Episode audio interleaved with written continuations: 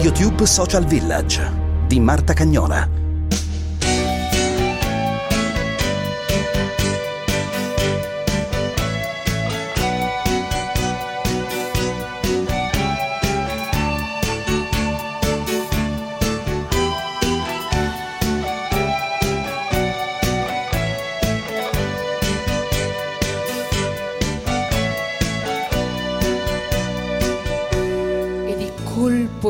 Mese di febbraio.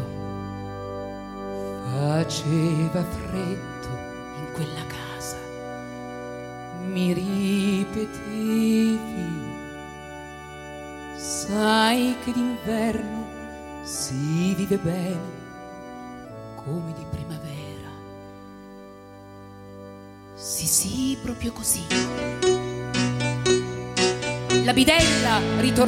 dalla scuola un po' più presto.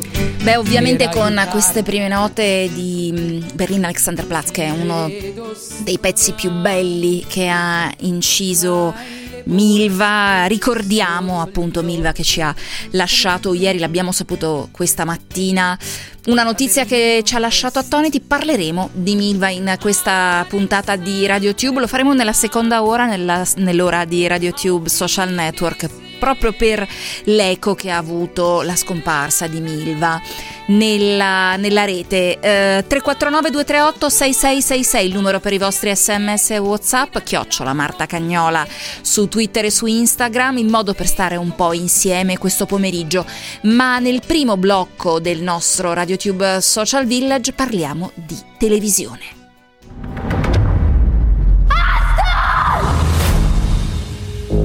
I blu si sono presi mio fratello e io me lo riprendo.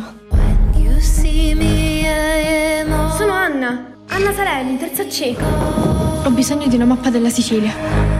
Dopo la rossa non ci sono più leggi. Ognuno può fare quello che vuole. Se tuo fratello sta con i blu non te lo puoi riprendere.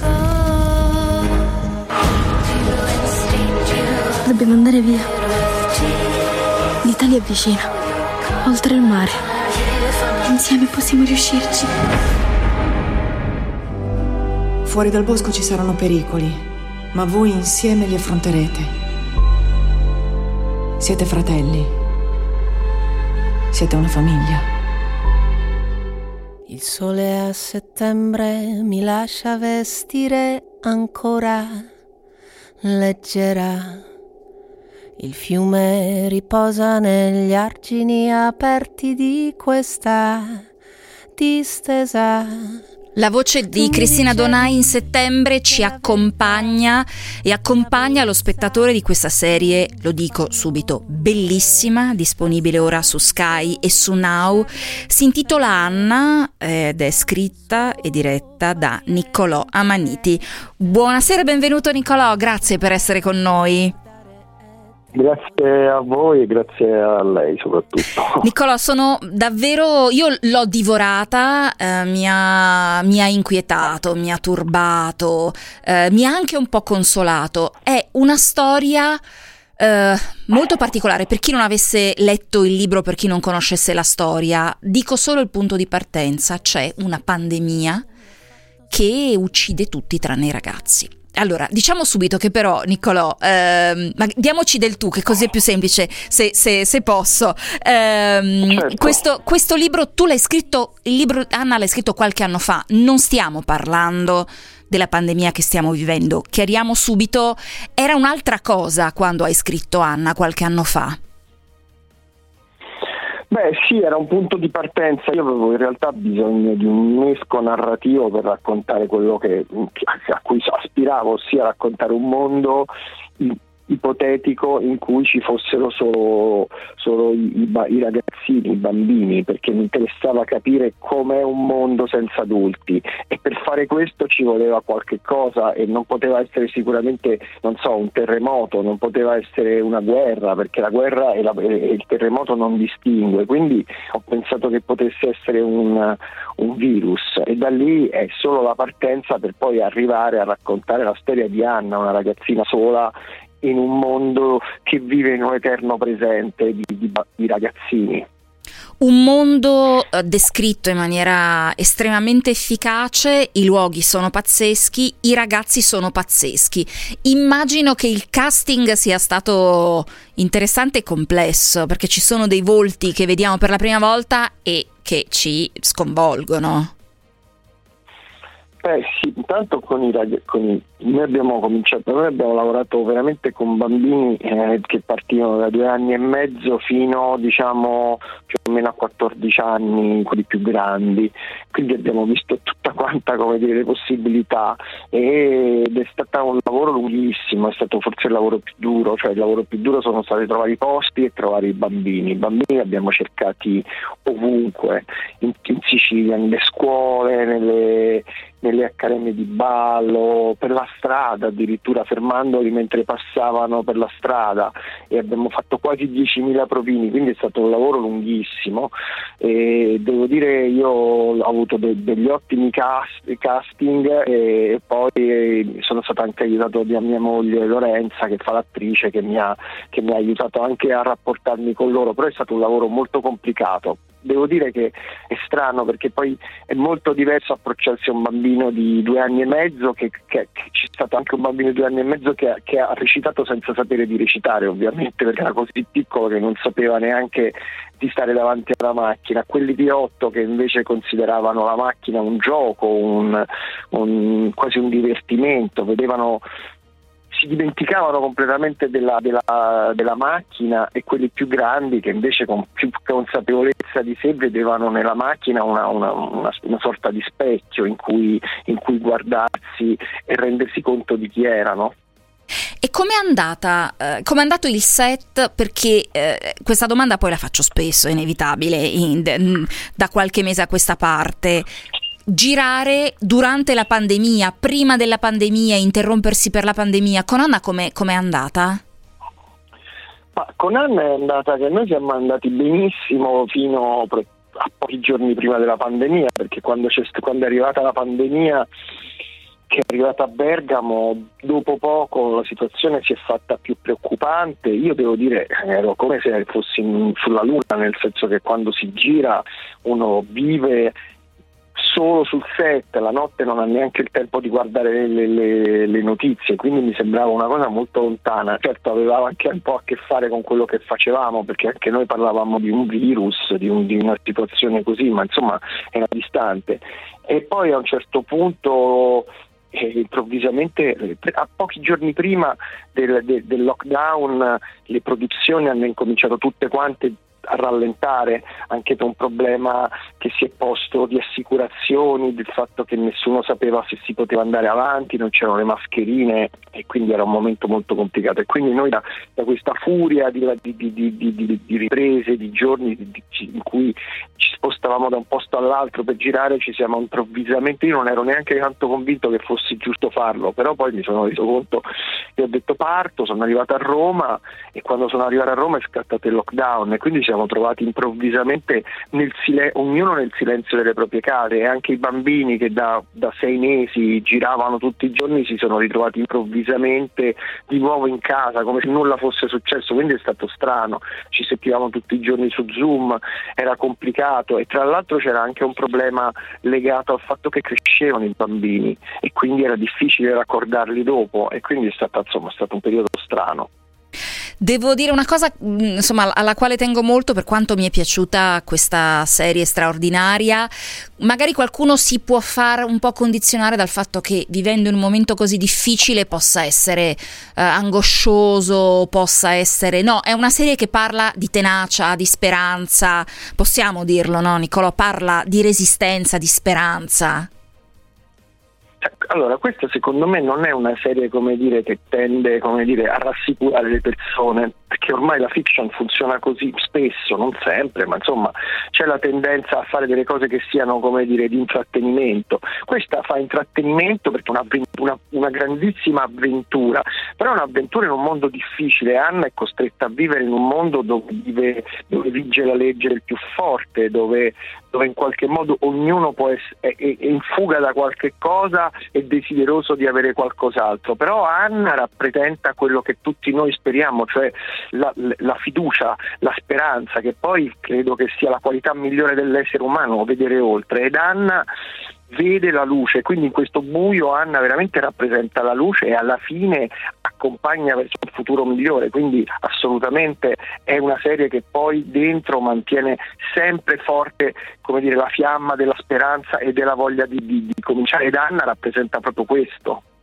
Guardatela perché vi esplode dentro, è veramente una serie potentissima. Sei episodi tutti disponibili su Sky Atlantic e su Now tutti insieme, quindi eh, si può scegliere se vederla poco alla volta, se fare il binge watching. Io personalmente con, consiglio di centelli, centellinarla un po' perché è molto intensa. Anna, io ringrazio tantissimo per essere stato con noi, Nicolò Amaniti. Grazie Nicolò, grazie a, a, presto. a presto. Grazie. grazie. Noi ci interrompiamo per pochissimo, sono le 16.16, tra poco ancora insieme con RadioTube Social Village.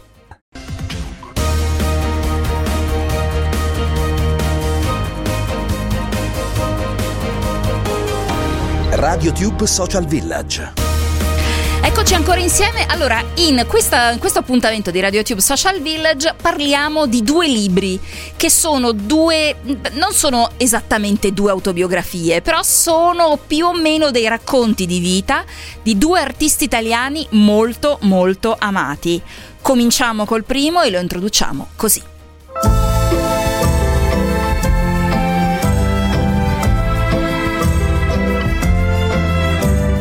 Passami il sale, il sale fa male. Passami il tempo, il tempo non c'è. Passami almeno i momenti che ho vissuto con te. Passami il vino, lo mischio col sangue. Passami i sogni, gli metto le gambe. Passano stelle che inseguono il giorno e non sanno dov'è. Siamo amati, feriti, traditi e accarezzati. Se siamo presi, lasciati, pentiti e ritrovati. E ogni figlio amato e cresciuto l'abbiamo fatte de notti. O li vedi andare in giro nel mondo coi nostri occhi.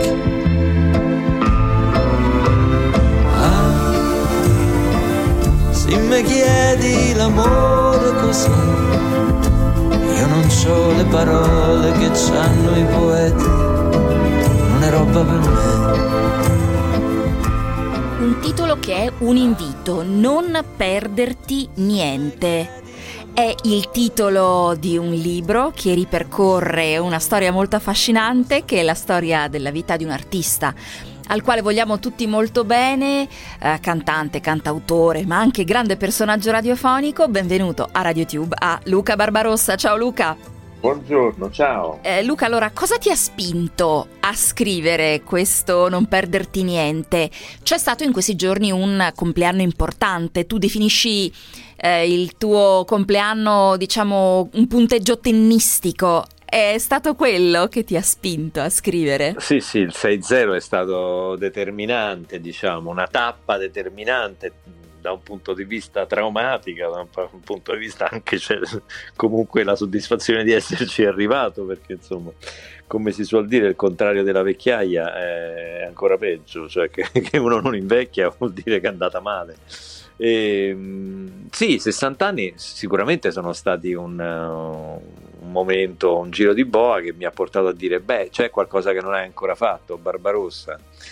E, e ci siamo detti, io e il mio mm, confidente amico Francesco Barbaro della, della On The Road, della OTR Live, Eh, ma dicono no, ho mai scritto un libro di, di tante cose che mi sono capitate e, e, che sono forse anche divertenti da raccontare, ma soprattutto divertenti da condividere, dove non è detto che poi il protagonista sia io, ma uh, posso anche essere stato così eh, coprotagonista o attore non protagonista di eventi importanti, di incontri importanti. Non c'è un percorso cronologico sempre lineare nel tuo libro, ci fai entrare in media stress, in un momento particolare della tua vita, eh, come ci fai conoscere la tua storia? Diciamo che non è un'autobiografia, questo va detto, cioè nel senso che non è, non è l'autobiografia non, non mi ritengo né, né, Napoleone né Garibaldi, insomma, dire, quindi non mi ritengo così importante da meritare proprio una vera e propria autobiografia. La verità è che sono delle cose interessanti che mi sono capitate, divertenti, interessanti, a volte anche dolorose, eh, che mi sono capitate nella vita e, come le ho vissute, insomma. Ecco, questo è un po' il motivo per cui eh, non c'è un ordine cronologico preciso. E poi anche c'è il presente, perché... Eh, la storia come, eh, come avrei letto è parte dal giorno del mio compleanno. Sono partito dal giorno del mio compleanno, quindi dal presente.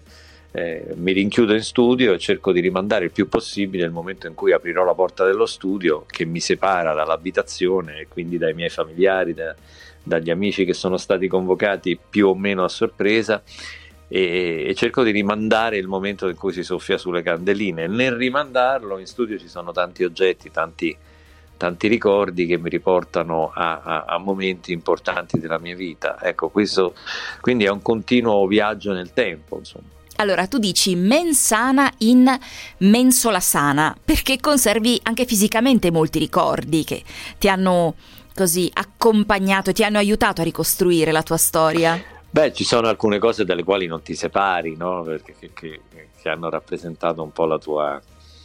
Come buttare i miei stivali da cowboy, cioè non, non posso, cioè non mi rifiuto, mi hanno portato in giro per, per, il mondo, hanno ascoltato le mie canzoni, le hanno viste nascere anche le mie canzoni. E così come separarsi dalla prima chitarra comprata con le mance di quando lavoravo come cameriere a Londra. E, e tante altre cose, tante altre cose eh, che comunque rappresentano per me molto, insomma, io per esempio non mi separo dalla mia radio, io ho una radiolina, quelle proprio che giri la manopola e sintonizzi, per me quella radio è impagabile perché ci ho ascoltato Alto Gradimento, ci ho ascoltato eh, la Hit Parade, eh, mi, mi ha accompagnato fino a eh, era uno dei miei sogni quello di riuscire a fare un programma in radio, quando poi ci sono riuscito addirittura di fare un programma in radio di musica dal vivo, di comicità, di tante cose, di tanti ospiti che vengono a trovarmi, per me è stato coronare un, un sogno. Insomma. Allora, per mia passione personale, Luca, ho molto amato le pagine dedicate alla storia delle tue canzoni, come sono nate le tue canzoni, ma ho apprezzato molto anche le tue riflessioni sul successo, ehm, riflessioni che peraltro hai iniziato a fare molto presto. Sì, perché eh, innanzitutto eh, anche sulla, a volte sulla casualità con, con, con, con, il quale arriva, nel senso che io ho avuto molta fortuna che il primo disco che ho fatto mi sono ritrovato eh, ai primi posti della classifica con tantissime copie vendute del singolo, in tournée con Riccardo Cocciante, un album eh, registrato al Castello di Carimate, che era lo studio migliore, uno dei migliori d'Europa, insomma, è veramente un lusso sfrenato per un ragazzino di, di 20 anni che, che, che, ha la sua prima esperienza professionale, diciamo così. E da quello anche però poi ho vissuto tutte le difficoltà del caso, cioè del dopo, di che cosa significa poi mantenere una coerenza espressiva, avere una linea artistica, scrivere con continuità, pubblicare dei dischi. E questo era un altro paio di maniche. Quindi insomma ci sono stati questi anni di, di ricerca, di assestamento, di, di, anche di paura di aver perso tutto, nel senso che te, il mio secondo album è dell'87. Torno a Sanremo con Via Margutta nell'86, quindi erano passati cinque anni da, da Roma Spogliata e sono stati anni di eh, notevoli difficoltà da parte mia, sia pratiche eh, di, di, sostentamento, ma anche, di, anche psicologicamente, insomma, di, di cercare di, trovare il bandolo della matassa. Poi dopo eh, è tornato prepotentemente il successo, ben voluto, ben accolto, mal vissuto spesso perché non, non, ero, non, non ero, abbastanza adeguato insomma, a quel tipo di vita, ma mh, mm, eh, non, lo, non, ne percepivo il fascino al 100%, diciamo così. Ecco, eh, erano più gli effetti collaterali, le controindicazioni. No? Mi sarei dovuto godere il mo- momento meglio. Ecco, ho vissuto delle cose straordinarie, delle tournée straordinarie, dei dischi primi in classifica, cose varie l'ho vissuto sempre con un, con un eccesso di, di, di ansia, di, di preoccupazione che, che, che, oggi saprei gestire sicuramente meglio. E poi non avevo fatto i conti con questa storia che uno che fa il musicista poi a un certo punto può diventare anche popolare. Questa cosa non era, non era nei programmi. La gente si aspetta sempre che tu sia eh, sereno, di buon umore, allegro. Gioia inaspettata, un'espressione senza rughe se non quelle previste dal passaporto, scrivi. Ma c'è qualcosa secondo te che il pubblico si aspetta sempre da Luca Barbarossa? Beh, innanzitutto non credo di essere così importante né di essere nei pensieri delle persone fino a questo punto. Certo c'è chi mi vuole bene e chi mi segue da, da tanto tempo e questo e gliene sono grato. Um, sì, eh, si crea insomma negli altri vive un'immagine di te che eh, per quanto tu possa essere aderente nella vita privata a quello che sei poi pubblicamente, non può corrispondere eh, al 100% al vero. C'è una canzone geniale di, di, di, del principe di Francesco De Gregori che guarda che non sono io. Eh, che spiega molto bene questo concetto, molto, molto, meglio di quanto riuscirò a fare io in questa circostanza. Però, insomma, è vero che ehm, tu sei sempre lo stesso e, e le persone intorno a te cambiano quando, quando, arriva il successo.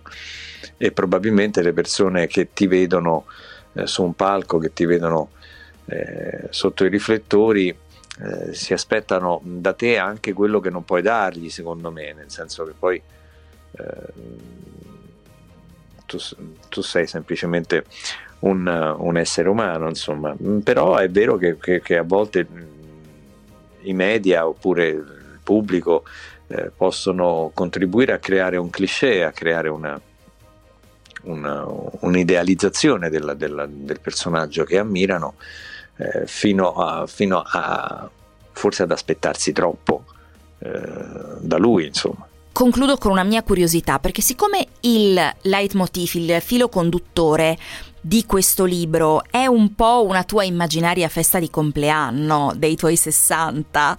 Com'è stata alla fine questa festa?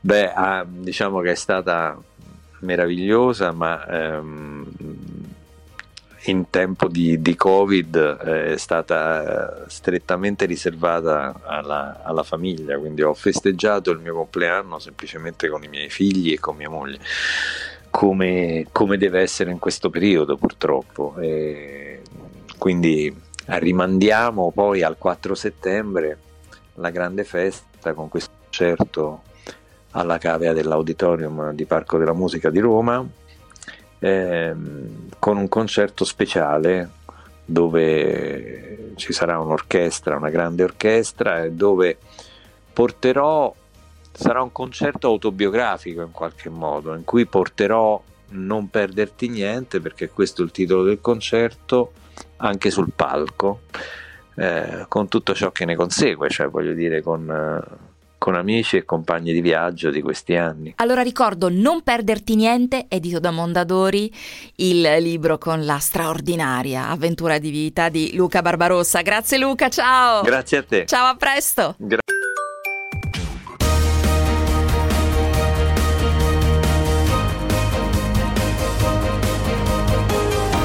RadioTube Social Village. E ve l'ho detto che avremmo parlato di due libri scritti da due artisti italiani. Ecco qui il secondo, non ha bisogno di presentazioni, bastano poche note.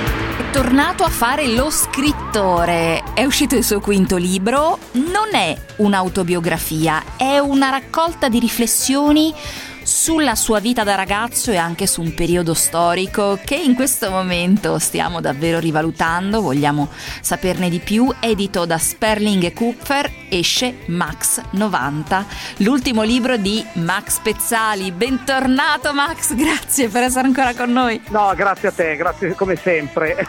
eh, Max, tu ti sei già raccontato due volte in due autobiografie in momenti diversi della tua vita. Questa volta però diciamo non racconti proprio te stesso. Ma sì, ma perché eh, fortunatamente, cioè io ho sempre avuto un approccio molto, eh, se vogliamo, critico, autocritico, ma eh, diciamo ehm, ho sempre una visione storica anche della, della mia vita, cioè cerco di, mh, mm, insomma, di, di staccarmi a volte dal, dall'elemento autobiografico, eh, quindi di cronaca mia personale, per cercare di mettermi in una prospettiva un po' più virgolettatissimo storica, cioè co- come quello che io ho vissuto può eh, aver, ehm, diciamo, potrà essere eh, ricordato nel futuro, no? cioè come un giorno i miei eh, figli potranno guardare a quel decennio o alla, o alla, vita che ho vissuto io e dire ma voi eravate, cioè, mh, che che cavolo avrà rappresentato per loro no? quello che abbiamo vissuto. Quindi per me l'inter- l'interesse è quello, è fissare una memoria, cioè fissare degli elementi no? per poi poterseli ricordare, ricordare la propria giovinezza, ma ricordare anche eh, un tempo e poterlo trasmettere anche a, più, a, chi è più giovane, però con la consapevolezza di avere, eh, di avere il, insomma, di avere un, uno spirito critico eh, maggiore di quanto potessi averne nel momento stesso in cui io vivevo le cose. Diciamo che racconti un po' anche a chi non c'era. Ma probabilmente ehm, il, mm, l'idea è stata quella di cercare di raccontare a mh, mm, quelli della generazione Z, quelli, insomma, quelli con l'età di mio figlio e anche magari un po' più grandicelli, eh, raccontargli eh, un decennio che è, è, stato essenziale perché è stato eh, il decennio di passaggio no? tra l'analogico e il digitale, tra il mondo antico e il mondo moderno, il mondo contemporaneo. Eh, però è anche un modo per ricordare ai miei, cioè a quelli della mia generazione, a quelli della generazione X, diciamo così, eh, ricordare da dove arriviamo, no? che tutto sommato in, in qualche modo eh, in quel mondo un po' più semplice, un po' ingenuo, avevamo forse una eh, maggiore eh, libertà creativa di quanto non accada oggi, in cui in teoria abbiamo a disposizione strumenti straordinari e meravigliosi, ma eh, è un po' come se la tecnologia ci desse dato ci desse già tutte le risposte che invece all'epoca dovevamo cercarci da soli, ecco, mettiamola così. Allora, Max, gli anni 90 sono un po' uno spartiacque, no? Tu racconti di una vita che prima aveva avuto pochi scossoni e poi lì tutto cambia.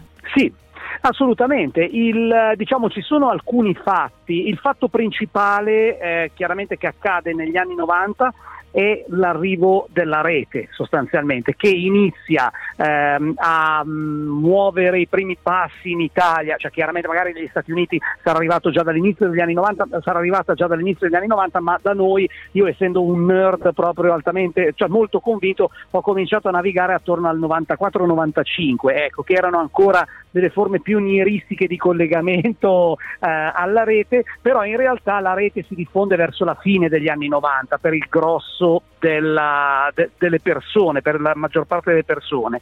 Quindi quello cambia nettamente, il, uh, cambia nettamente la prospettiva, cioè improvvisamente ehm, arriva uno strumento potentissimo che noi, eh, am, diciamo, amanti dell'innovazione dell'epoca, salutavamo come eh, il, eh, il grande, diciamo, la grande innovazione che ci avrebbe liberato per sempre dai vincoli spazio-temporali no, del qui e ora, dandoci la possibilità di conoscere il mondo nella sua interesse e vastità, e, e in realtà poi ehm, non è stato esattamente così, cioè in quel momento lo, lo vivevamo come la, internet era la grande rivoluzione che avrebbe portato a tutti la conoscenza e eh, la libertà di eh, conoscere, di apprendere, di sapere, di vedere.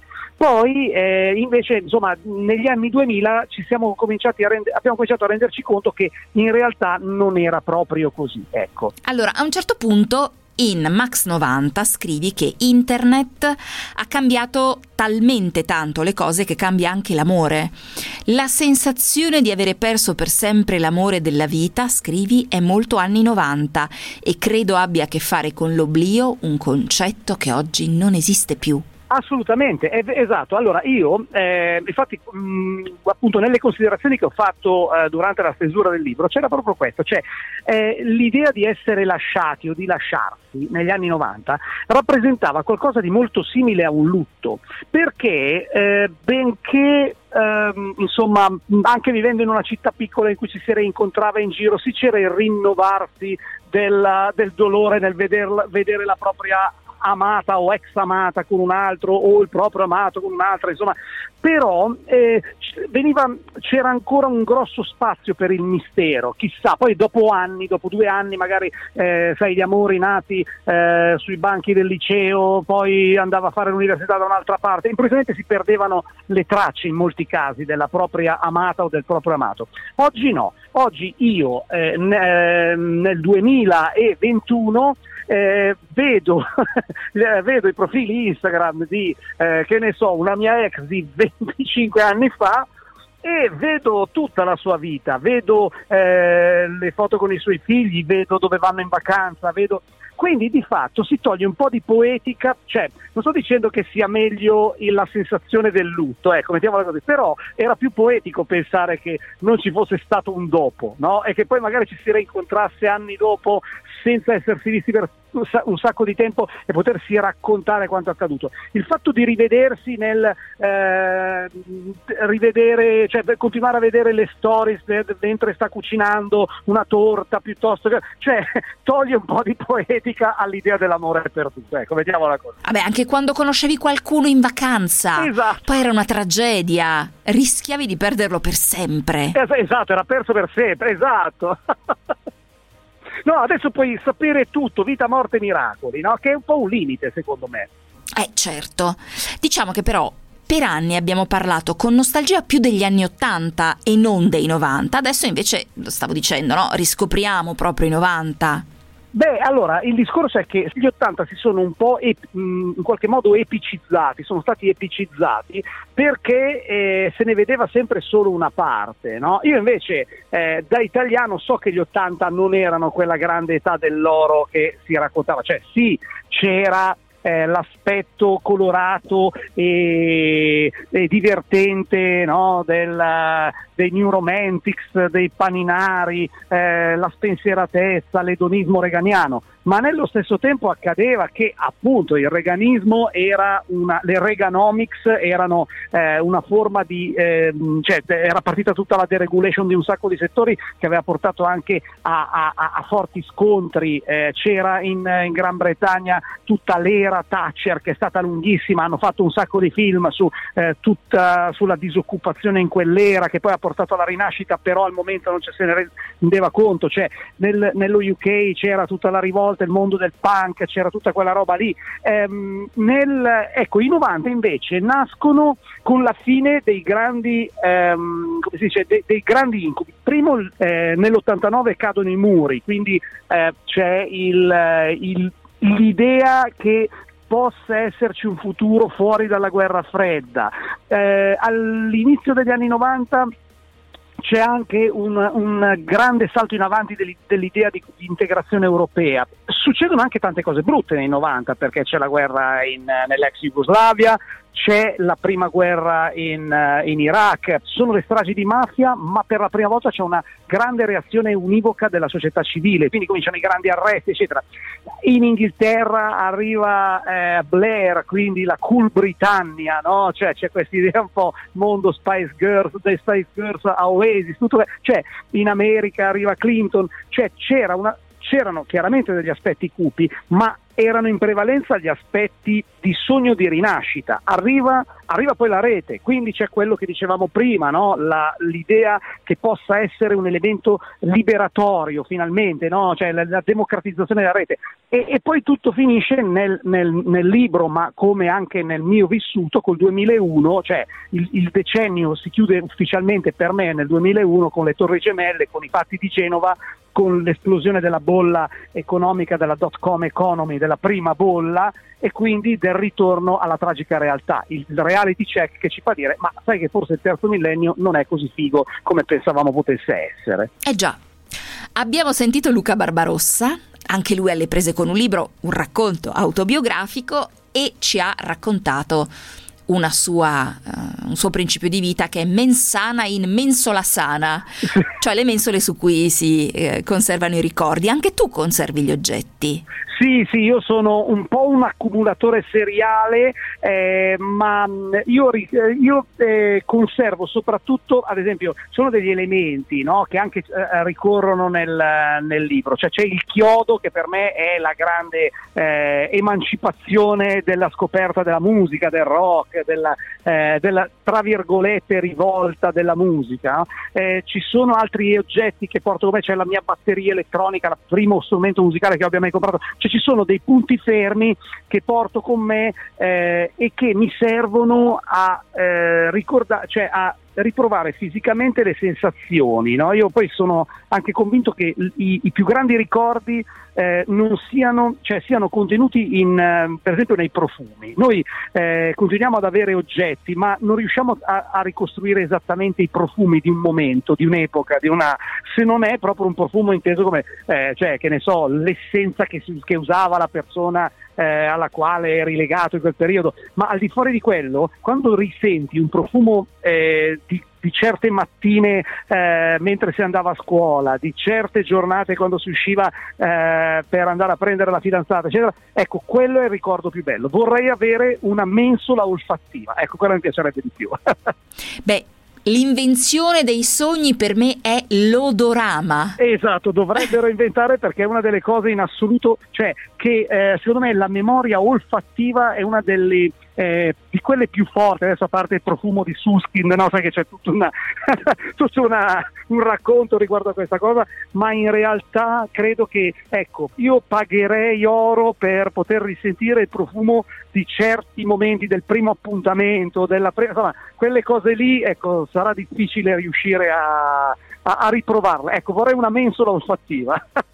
grazie, grazie Max Pezzali, Max 90, edito da Sperling e Kuffer. Davvero grazie per essere stato con noi. Guarda, grazie infinite. grazie infinite. Un abbraccio fortissimo a te. Speriamo che mm, mm, tra non molto ci si possa vedere magari, che ne so, per un'intervista in presenza. Adesso è come è, è come la chimera, no? Cioè, la chimera che eh, oggi è come dire una cosa impossibile, però insomma speriamo sia possibile al più presto. Sì, davvero, speriamo di tornare presto a vederci, anzi ti portiamo a vedere i nuovi studi, non ce la faccio più di questi collegamenti a distanza. No, anch'io, non ce la io sono, sto impazzendo. grazie finite. Ciao Max, grazie.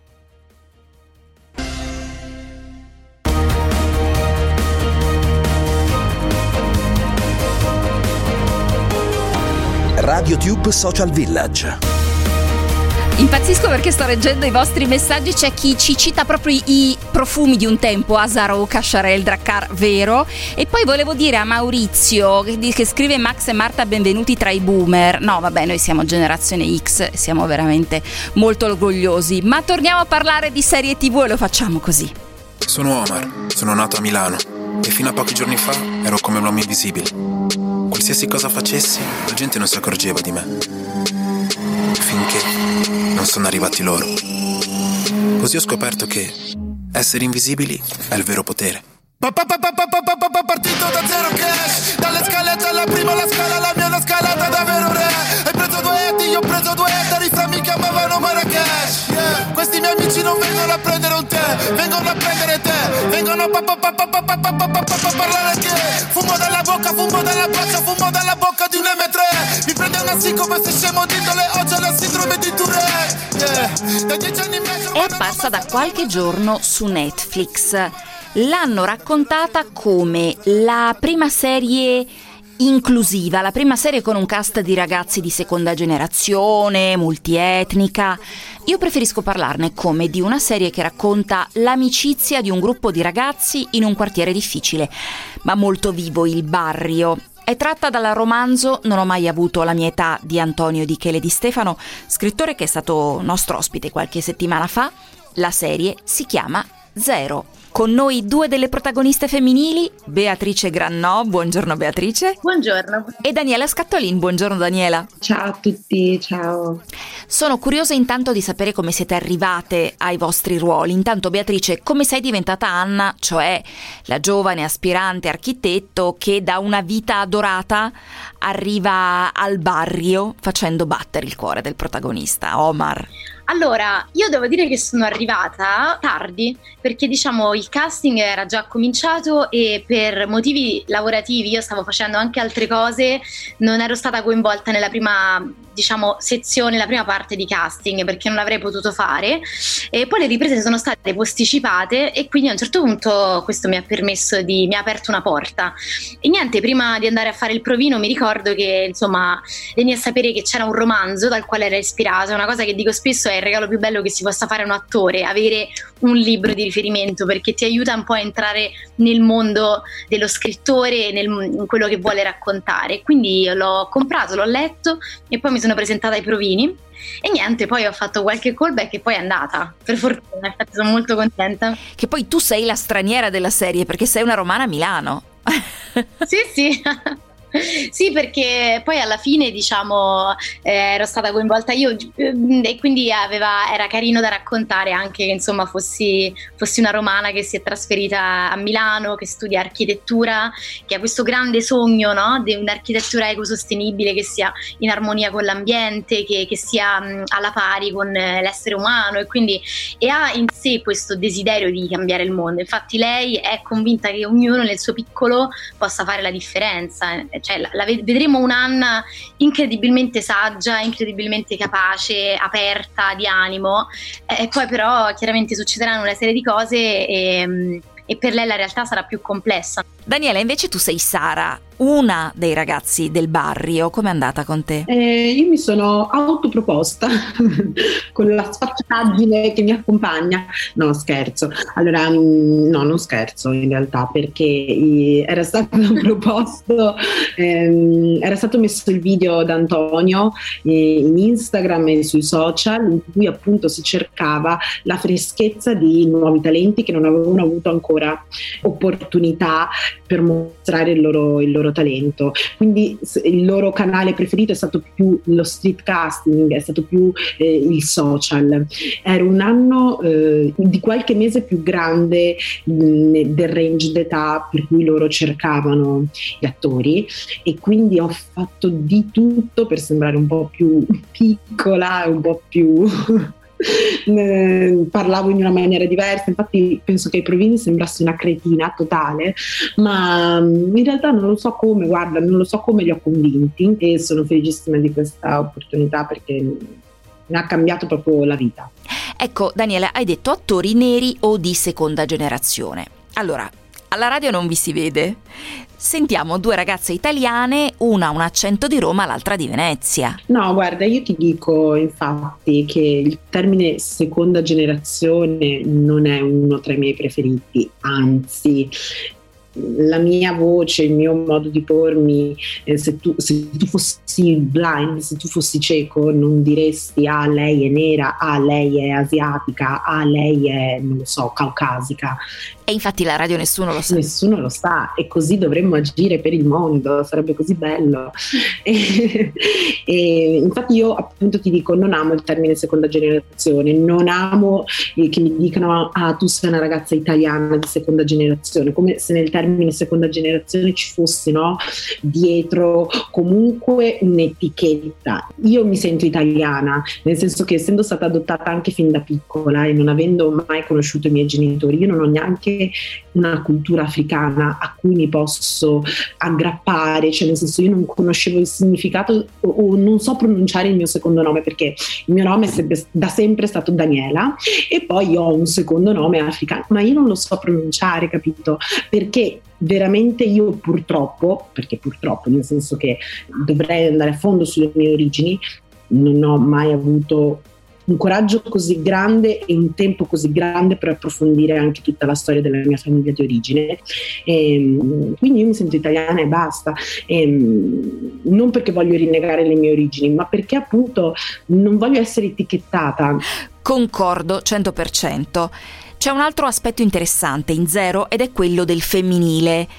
Eh, Anna e Sara sono due ragazze forti che trovano soluzioni, prendono decisioni importanti.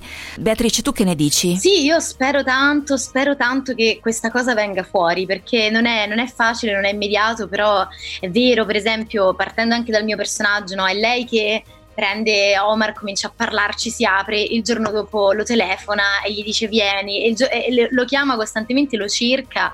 E, e poi tra l'altro eh, vedremo senza spoilerare quello che succederà dopo, ma a me piace vedere questi tre diciamo, personaggi femminili come tre parti della femminilità, eh, tutte diverse tra loro, però tutte con in sé questo, questo, desiderio in qualche modo di aggiustare no? qualcosa che è rotto, che secondo me è una cosa molto femminile, no? di in qualche modo dire voler equilibrare il caos, in qualche modo che secondo me e tutti e tre i personaggi hanno questa cosa. E niente, no, no, no, io spero assolutamente che in qualche modo po- possa arrivare. E poi secondo me questa serie principalmente poi alla fine racconta molto bene la comunità, eh, il supporto l'uno con l'altro. È proprio, secondo me, una serie di ensemble. Secondo me questa è la forza, che non riesci quasi ad innamorarti dei personaggi singoli, ma ti innamori dei gruppi, no? dei due, dei quattro, ti innamori proprio di questa energia comune ed è molto bella questa cosa, secondo me, perché mm, eh, non, non è diciamo è difficile, è difficile raccontarla e soprattutto se una persona è in difficoltà vedere questo genere di cose ti, ti fa sentire in qualche modo che cioè, ti trasporta in un mondo eh, un po' più felice, dove sai che il supporto lo, lo puoi trovare, no? le cose sono più, più semplici quell'amicizia dei vent'anni, questo prendersi cura gli uni degli altri. Eh, Daniela, invece volevo chiederti cosa ti hanno spiegato del quartiere? Che è un elemento interessante, cioè chi come noi non è cresciuto in una realtà del genere deve un po' interiorizzare i meccanismi. Io allora ho elaborato eh, appunto nella costruzione del mio personaggio quanto il quartiere fosse importante e fondamentale per il mio personaggio appunto. Eh, Sara rivede nel quartiere la famiglia che non ha mai avuto, eh, rivede eh, quelle origini che ha sempre cercato perché anche Sara non, non è mai stato specificato da sceneggiatura però non ha conosciuto mai i genitori oppure sono morti quando lei era piccola, insomma comunque non ha eh, vissuto la sua infanzia con i suoi genitori e nel quartiere rivede tutta la sua vita, la ricerca delle sue origini e, e molta speranza. E, um, lì trova questi amici, è molto protettiva nel, nel, nei, nei, confronti del suo quartiere e, e quando sente che il suo quartiere è in pericolo fa di tutto per salvarlo quindi è una metafora diciamo del suo concetto di famiglia, del suo concetto di protezione, del suo concetto di, insomma, di, di origini, di affetto. Allora vi ricordo l'appuntamento è stata pubblicata tutta intera da pochissimi giorni su Netflix, la serie è Zero.